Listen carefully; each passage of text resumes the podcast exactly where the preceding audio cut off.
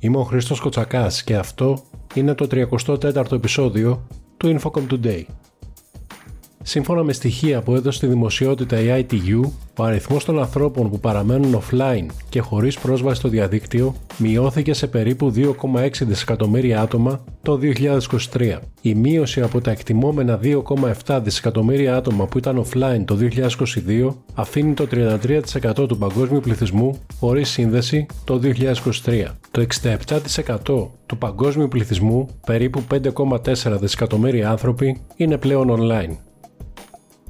Η Nova, μέλος της United Group, ανακοίνωσε τη δέσμευση 1 εκατομμυρίου ευρώ για την εκπόνηση προγράμματος υποστήριξης των πληγισών περιοχών από τις δασικές πυρκαγιές και τις πρόσφατες πλημμύρες. Σε συνεργασία με τους αρμόδιους φορείς της πολιτείας, η Nova δεσμεύεται να συμβάλλει στην εθνική προσπάθεια τόσο με οικονομικούς πόρους όσο και με τεχνογνωσία. Η εταιρεία εκκινεί το πρόγραμμα αναλαμβάνοντας ως ανάδοχος τις αντιπλημμυρικές και αντιδιαβρωτικές παρεμβάσεις που θα λάβουν χώρα σε συγκεκριμένη περιοχή του Εύρου.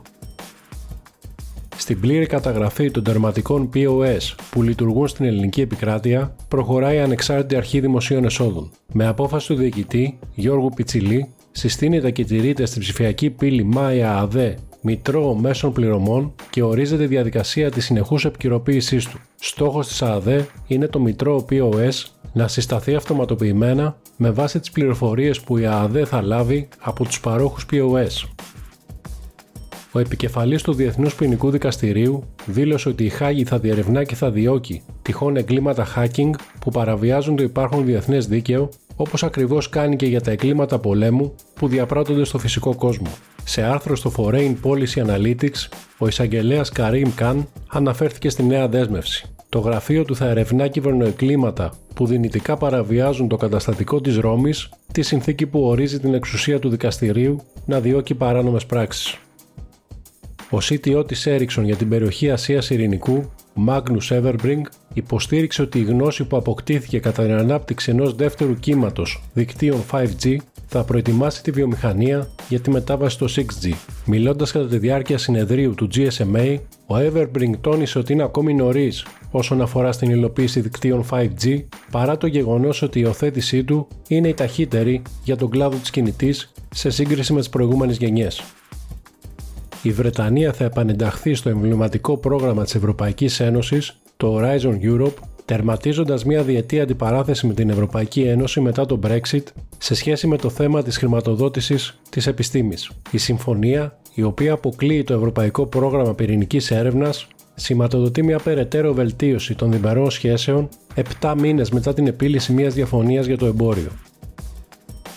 Σύμφωνα με δήλωση του γραφείου του Ινδού Πρωθυπουργού, η Bharat 6G Alliance υπέγραψε μνημόνιο συνεννόησης με την Αμερικανική Next G Alliance με τις δύο πλευρές να συνεργάζονται γύρω από την ανάπτυξη της τεχνολογίας 6G. Αυτό αποτελεί ένα πρώτο βήμα και από τις δύο χώρες για την ενίσχυση των συμπράξεων δημοσίου και ιδιωτικού τομέα και την οικοδόμηση ισχυρότερων σχέσεων μεταξύ των προμηθευτών και των τηλεπικοινωνιακών παρόχων. Η Telecom ανακοίνωσε πως πέτυχε ένα νέο παγκόσμιο ρεκόρ στις κινητές επικοινωνίες. Ο γερμανικός κολοσσός πέτυχε ρυθμό μετάδοσης δεδομένων 12 Gb το δευτερόλεπτο κατά τη διάρκεια σχετικών δοκιμών. Η ταχύτητα και το ευρώ ζώνης, σύμφωνα με την ανακοίνωση της εταιρείας, ήταν έως και 12 φορές υψηλότερα σε σύγκριση με τα σημερινά δίκτυα 5G. Αυτοί οι υψηλοί ρυθμοί έγιναν εφικτοί με την πρόσθετη χρήση του φάσματος συχνοτήτων των 6 GHz. Η πρόεδρος της Ευρωπαϊκής Επιτροπής, Ursula von der Leyen, δήλωσε ότι η Ευρωπαϊκή Ένωση και οι εταίροι της πρέπει να αναπτύξουν ένα νέο παγκόσμιο πλαίσιο γύρω από τους κινδύνους της τεχνητής νοημοσύνης. Θα πρέπει να μας προστατεύει από συστημικούς κοινωνικούς κινδύνους και να ενθαρρύνει ταυτόχρονα τις επενδύσεις σε ασφαλή και υπεύθυνα συστήματα, υποστήριξε η Fonda Leyen κατά τη διάρκεια της συνόδου One Future των G20. Κατά τη διάρκεια ενός event που έφερε την ονομασία Wonderlust και μεταξύ άλλων ανακοινώσεων, η Apple παρουσίασε τα νέα iPhone 15 και iPhone 15 Pro καθώς επίσης και το Apple Watch Series 9. Όπως αναμενόταν, στα νέα της smartphone αλλά και στα AirPods Pro, η εταιρεία από το κουμπερτίνο αφήνει πίσω της θύρα Lightning. Πλέον, οι χρήστες θα έχουν στη διάθεσή τους μία θύρα USB-C. Ενημερωθείτε για όλες τις εξελίξεις σε σχέση με τα νέα προϊόντα της Apple στο myphone.gr και στο digitallife.gr. Η καρδιά του connectivity, των δικτύων 5ης γενιάς, των ιδιωτικών δικτύων, του 5G standalone, των smart cities, αλλά και του μέλλοντος που βρίσκεται υπό ανάπτυξη με τη μορφή του 6G, θα χτυπήσει και φέτος το Mobile Connected World, ένα συνέδριο που έρχεται στις 5 Οκτωβρίου 2023 για 13η φορά με την υπογραφή και την αξιοπιστία της Smart Press. Μάθετε περισσότερα και πραγματοποιήστε δωρεάν την εγγραφή σας στο mwc.gr.